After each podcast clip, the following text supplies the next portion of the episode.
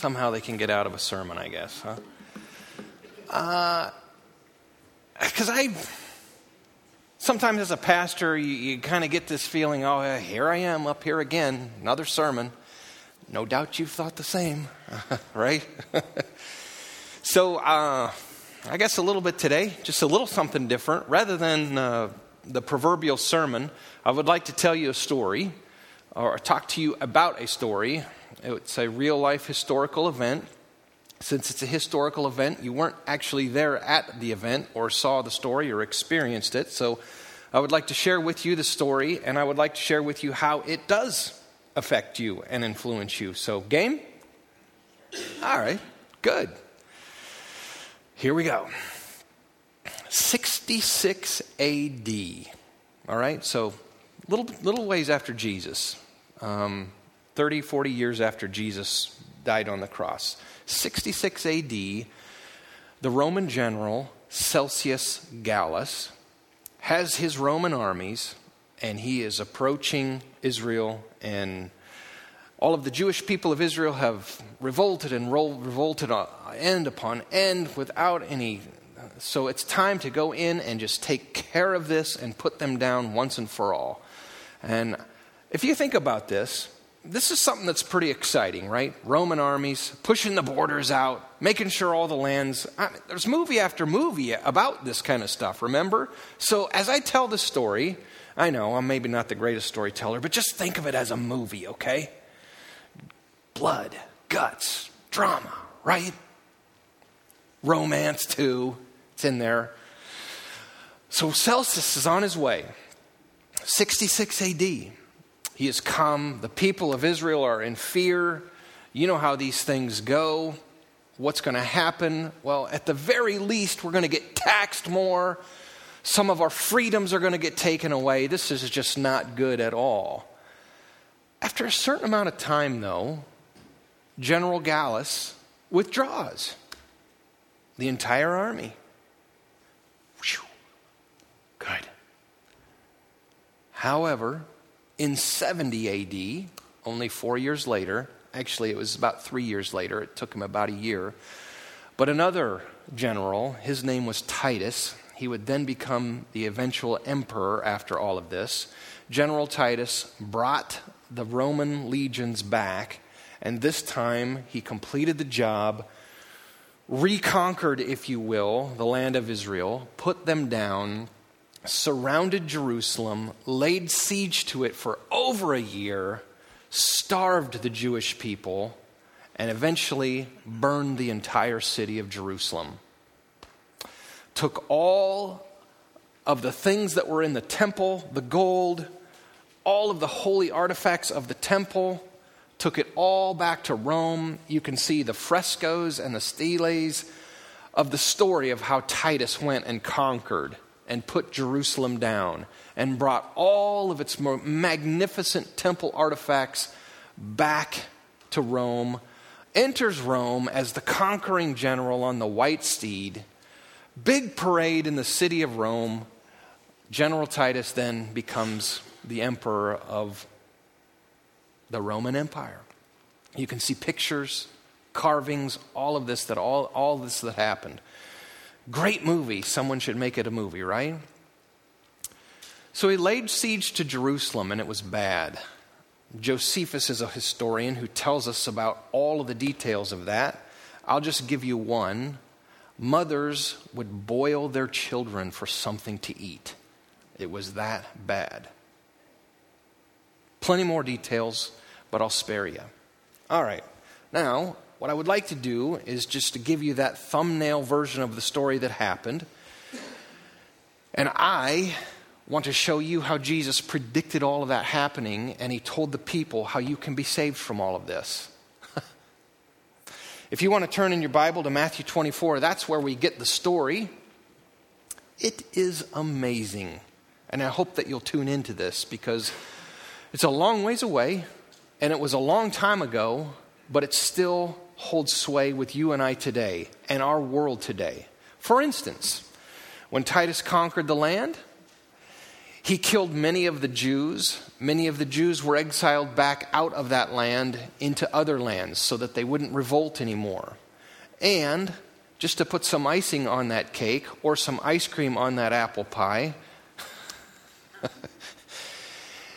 he renamed the area of Israel after its worst enemy.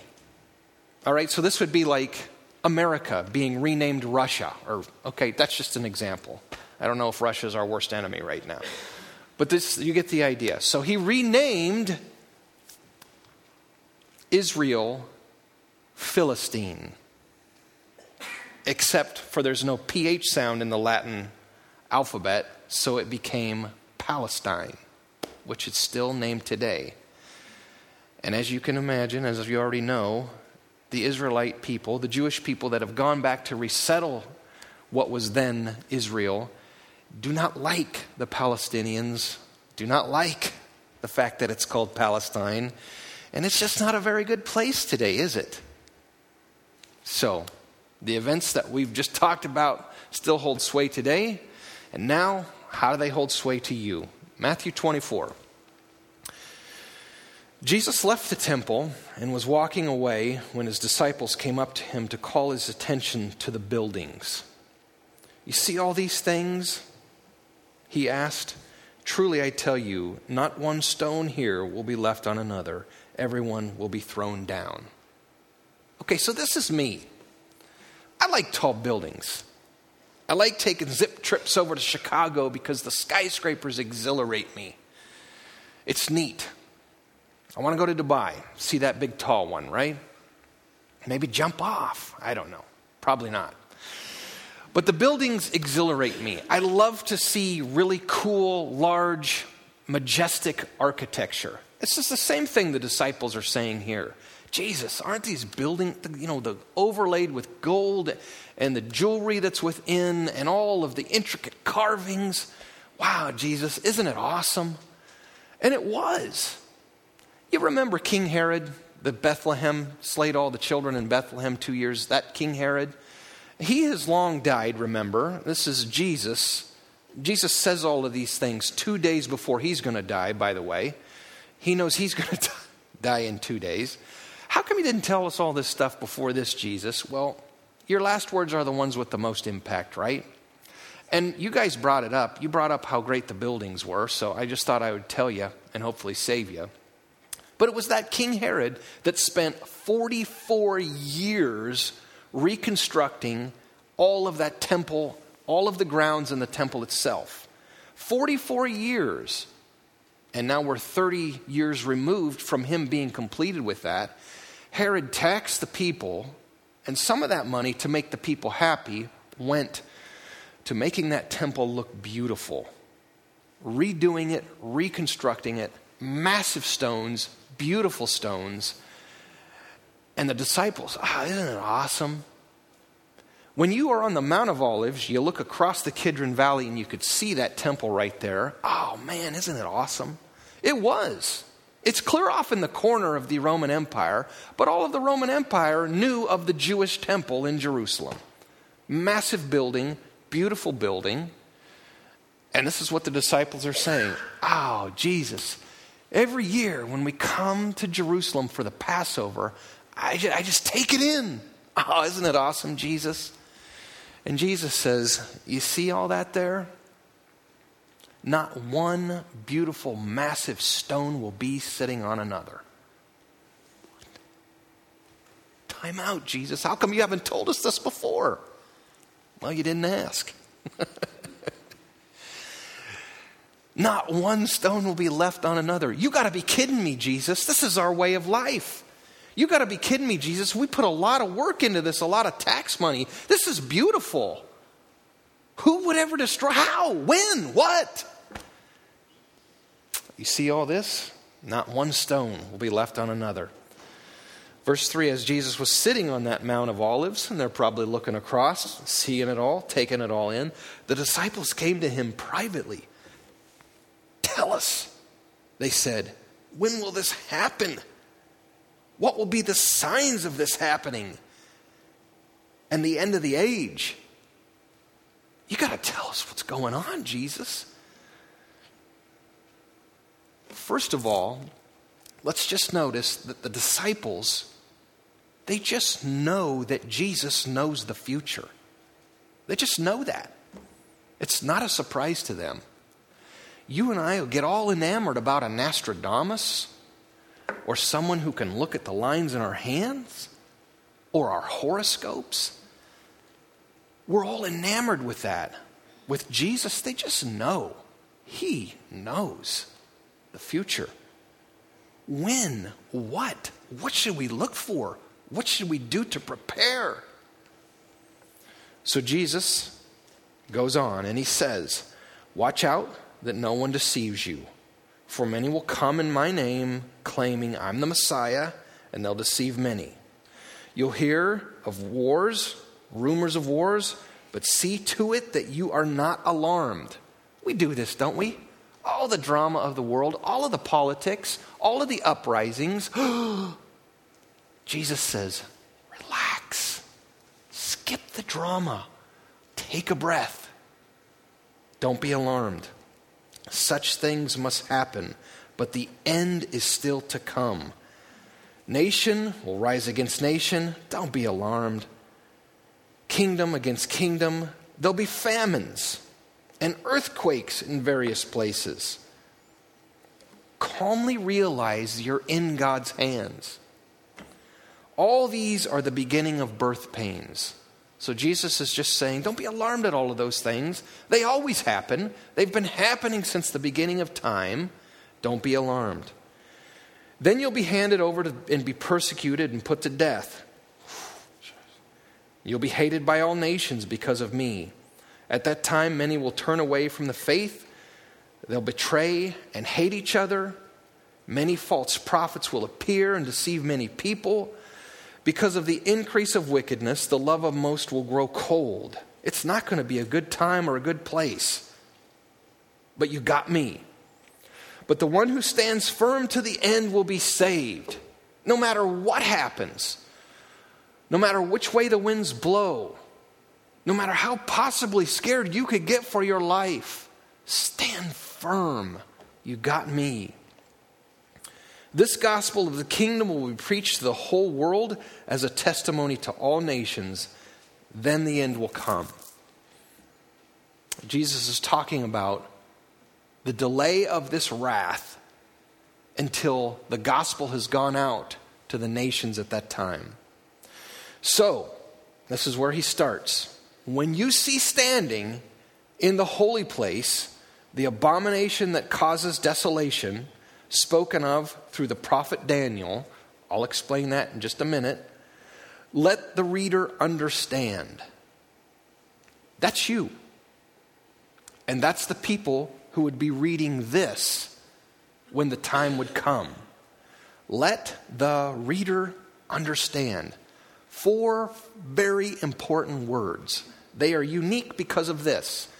They are not what Jesus said in my Bible, I'm reading right now red words, right? That means Jesus said it, right? Those are the good words, right? Jesus didn't say that. That was added by Matthew, by Luke, and by Mark when he, they wrote that.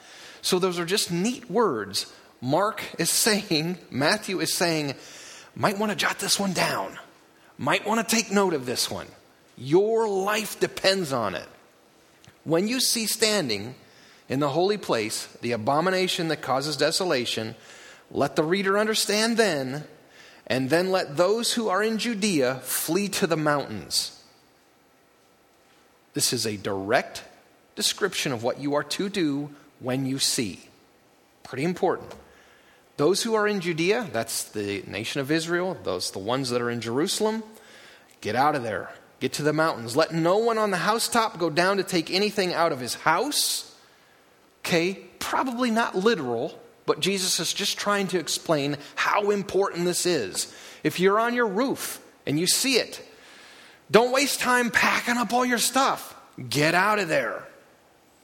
The next one he says, Let no one who is in the field go back to get their cloak. How dreadful it will be in those days for pregnant women and nursing mothers. Pray that your flight will not take place in winter or on the Sabbath, for then there will be great distress, unequated from the beginning of the world until now, and never to be equaled again. All right. So, when is this going to happen, Jesus? And assumed in the question is, what do we do about it when it happens? And Jesus says, keep your wits about you. There's going to be this, there's going to be that, there's going to be someone who deceives, there's going to be a person who claims to be the Messiah. There'll be earthquakes, there'll be all of this. That's just the beginning of birth pains. It's not time yet. It's time when you see the armies approaching. When you see the armies approaching, get out of there. So, how do you know armies? Well, over in Luke chapter 21, we have the same story of the destruction of Jerusalem. The same details, everything I just read to you, Luke writes basically the same thing.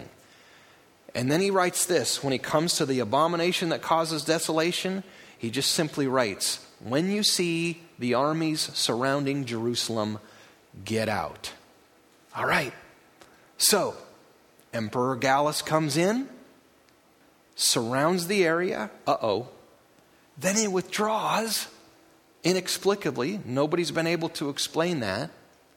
And that was the time when all of the people who followed and listened to Jesus said, This is what he was talking about. This is what Mark and Matthew read, wrote about and told us to understand. They got out of there, and they did. They headed for the mountains. Most of them went and lived in Petra. They got out of there. Now, when Titus began to come back with the Roman Empire and the, the, the legions, that's when all of the Jewish people said, uh oh, here we go again. And they begin to retract and they go closer and closer from all of the villages. They get into the safety of the walled city of Jerusalem because that makes sense, right? We can't go up against the Roman army. We'll be safe in Jerusalem. Close the doors behind the wall and they all died. And they all starved. And they were all miserable for over a year. But those who listened, they listened. They got out. Head for the hills. That's what they did. And so, Jerusalem is destroyed. The temple is burned. The inhabitants inside all died. Even some of those who were allowed to let live, they came out, and a few of them, in amongst the Roman army, the soldiers began to give them bread, and they ate some of this bread, and their stomach had been without food for so long that just eating bread killed them there right on that spot, right on the spot. So it was troubled times, and it all could have been avoided by listening to Jesus. All right, now here's what you need to know. All of this story happened because these people did not recognize the coming of the Son of God to them. And when he came 30 years previous, they rejected him. I'm going to go back to Matthew real quick Jesus says, Now learn this lesson from the fig tree. As soon as the twigs get tender and its leaves come out, you know that summer is near. Even so, when you see all these things, you know that it is near, right at the door. Truly I tell you, this generation will certainly not pass away until all these things have happened. Heaven and earth will pass away, but my words will never pass away. My words are what you should hold on to. So Jesus is saying to them, it's going to be about a generation, and all this stuff's going to happen. Some people listening to my words here today, two days before my crucifixion, will still be alive when all of this happens. What if Jesus was here and gave America 40 years, give or take? What would you do? What would you think? Who could pull those stones down as massive as they are? Who could do all that? Who could bring America down as powerful as it is? It's pretty alarming. But yet, in all of his words, he tells them exactly what to do to be saved. And it worked. So, here's the first thing it's pretty important what we do with Jesus. I know you're thinking, I got that one covered. I believe in Jesus. Good, got that one. it's very important what we do with Jesus. It is also very important what your friends and what your coworkers and your children do with Jesus as well. If they reject,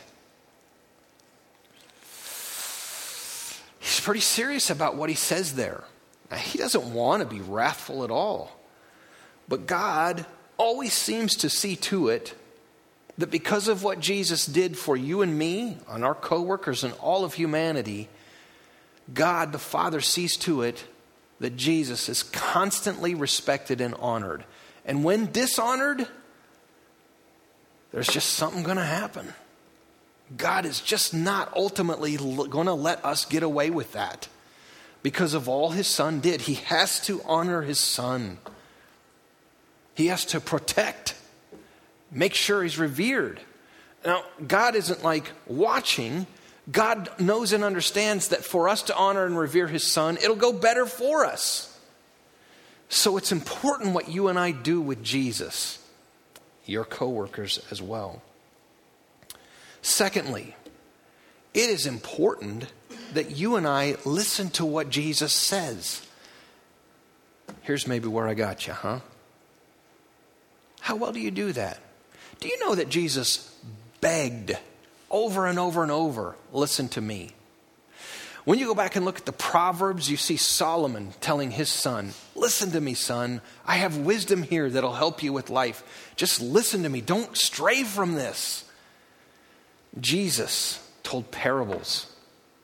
This, this, this parable of the, the sower goes out to sow seeds and it falls on fertile ground or weedy ground or rocky ground or on the path. That was Jesus' way of telling us Are you listening to me? No, I mean really listening. Really listening. Gentlemen, your wives are begging for the same thing. I am listening, sweetie. No, I mean really listening. Jesus said it like this I want you to have ears to hear, not just ears that hear, ears that want to hear. Your life depends on it. When you see the armies, that's your chance. Get out of there. When you have the chance, get out of there. And those who listened to the words of Jesus did, and they were saved. And those who rejected, and those who were the lineage of those who rejected Jesus, they had their shot at the message. But those who didn't listen to the words of Jesus did what common sense would tell them to do to get into Jerusalem where it was safe. Common sense. Why do we want to go out into the hills? We don't have houses out there. That doesn't sound like a very good way to live. That's going to be hard. Well, you'll stay alive if you do. It's important that we listen to the words of Jesus. The Hebrew writer, writing to people who had become Christians out of the Jewish way of life, They'd become Christians, but it was becoming so hard for them to live that way. So the Hebrew writer writes to encourage them. He says in the first verse of chapter 2 We must pay more careful attention to what we have heard. If we're doubting, losing faith, let's get back to what we've heard. Let's get back to initially what totally converted us and totally convinced us. How come we've lost sight of that? Listening, heart listening, a listening attitude. It'll save your life. That's what Solomon said to his son in the Proverbs. That's what Jesus says to you and I, his sons and daughters. Listen to my words. My words will never pass away. Heaven and earth will. But if you listen to my words, they're the very life you need. In fact, they are life. And they mean your life. They are life and death, literally. The third thing God is just, and you want Him that way. And Sometimes the justice might be meted out to you. And that isn't always very fun. But what happens when people are unjust to you? You want the justice, don't you? Listen, friends, in 70 AD, with the Emperor Titus coming into the nation of Israel and to Jerusalem and doing what he did, with one fell swoop, God obliterated one of the world religions that you and I know about. The Jewish people no longer have a temple, they no longer have a priesthood, they no longer have sacrifices for sins. Their religion is nothing what God initially set it up as with Moses. You can still see today as they stand praying on the Wailing Wall. Over that wall is where that temple was in 70 AD. But since 70 AD, it has never been there since, never will be there again. But they wail and they pray and wail for the days when it was because it's not the same anymore. Why? Because God is just. And you're really not supposed to say these things, are you?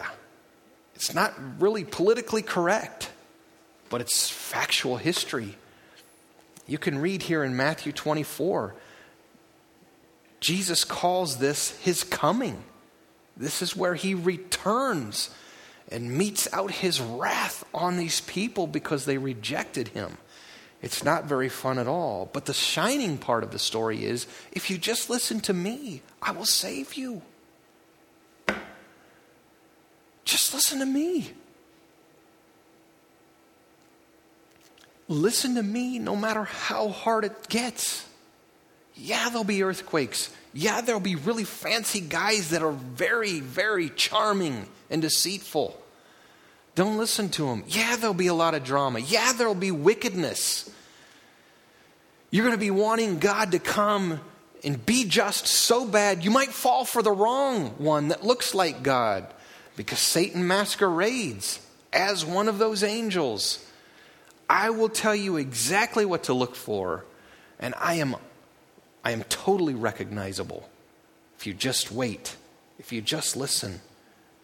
With that fell, same fell swoop, God sent those, his disciples, what we would call Christianity, well on its way to overtaking the world. 70 AD, it's pretty night and day, it's pretty clear cut. And it all goes back to about 30 or 40 years before to that when they put the man Jesus with the words of life on the cross of death. They didn't recognize him. He came to his own and they didn't recognize him. Will you? The Hebrew writer says, Many of you who were convinced of Jesus, you're falling away because of how hard it is in life right now. That might be some of us. When you see armies approaching, Everything about you says, get in where it's safe behind the walled city. That's what they all did. That was the policy. Get in where it's safe. Jesus says, no, you need to defy common sense and listen to my words. Then and only then will you live and survive.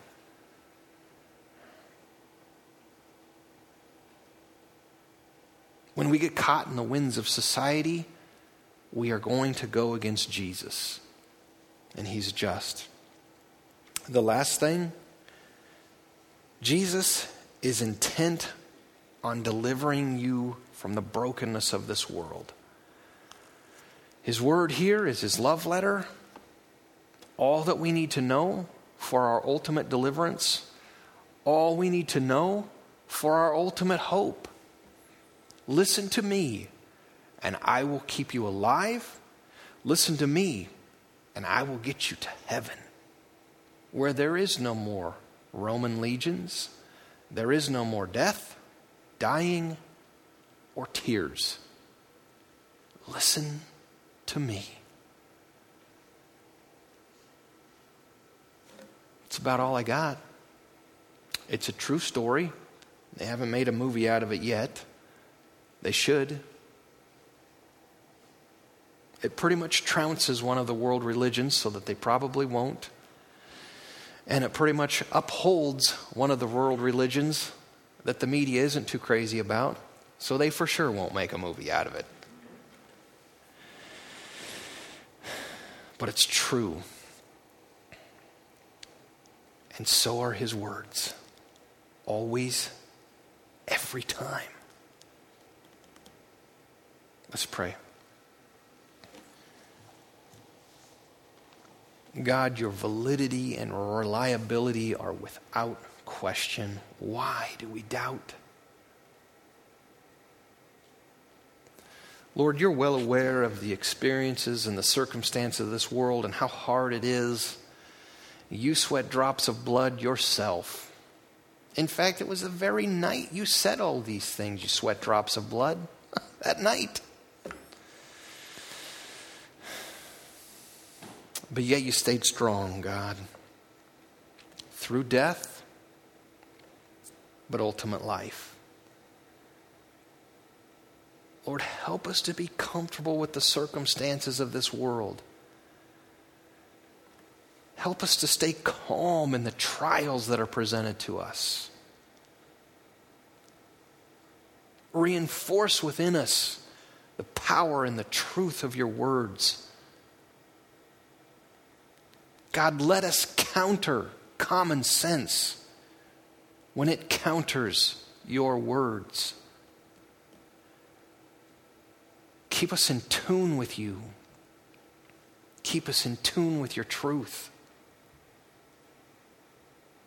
God, we need your love, your grace, and your mercy for the times that we don't. We ask for it now, and we thank you for the fact that it is limitless.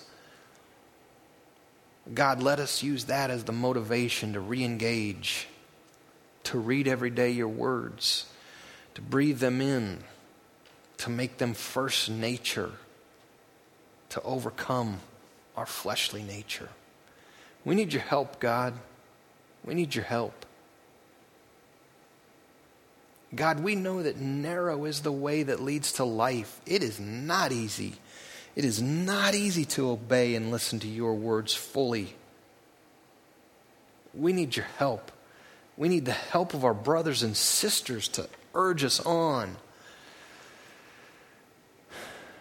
We need to not, like the Hebrew writer says, give up meeting together. Let us meet together so that we can urge each other on and encourage each other. Lord, let us throw off the chains of sin that, that enslave us. Lord, let us remember the stories of old, the histories of old. The pattern is there. The way that you deal with men and the earth, the patterns are there. Why do we not listen? Why do the nations rage? Why do they plot and scheme?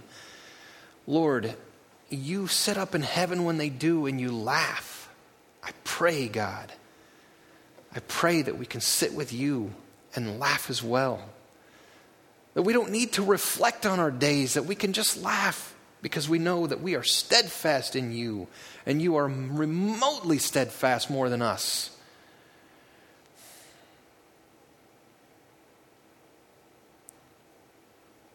God, you are great, great to us.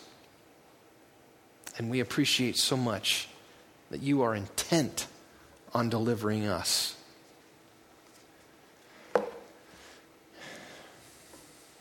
Amen. You are dismissed. Go and be well and listen to the loving words of your Savior.